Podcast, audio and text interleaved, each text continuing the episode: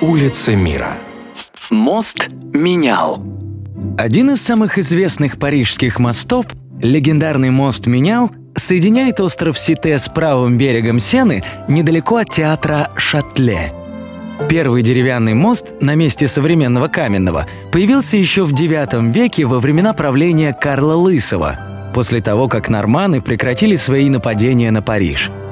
Построен он был как продолжение улицы Сен-Дени и вел непосредственно к Королевскому дворцу на острове Сите. В средние века мост был плотно застроен зданиями – на нем находилось более 200 строений, жилые дома, лавки, мастерские ремесленников и даже мельница.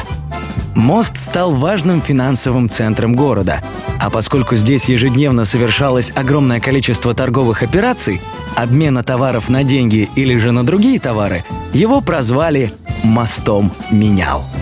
Со временем это имя закрепилось за ним официально – Подробно мост менял описан в романе «Парфюмер» Патрика Зюскинда. Именно здесь по сюжету находилась лавка и дом парфюмера Джузеппе Бальдини. А после того, как главный герой романа Жан-Баптист Гринуй покинул дом Джузеппе, мост разрушился. Кстати, мост менял рушился и в реальной жизни, причем не раз, после чего регулярно восстанавливался – Сейчас на мосту, в отличие от эпохи Средневековья, когда из-за многочисленных построек не было видно реки, нет ни одного здания. Старинный образ легендарного моста менял запечатлен разве что на картинах и иллюстрациях к литературным произведениям. Однако и в наши дни этот мост остается важной и популярной достопримечательностью французской столицы.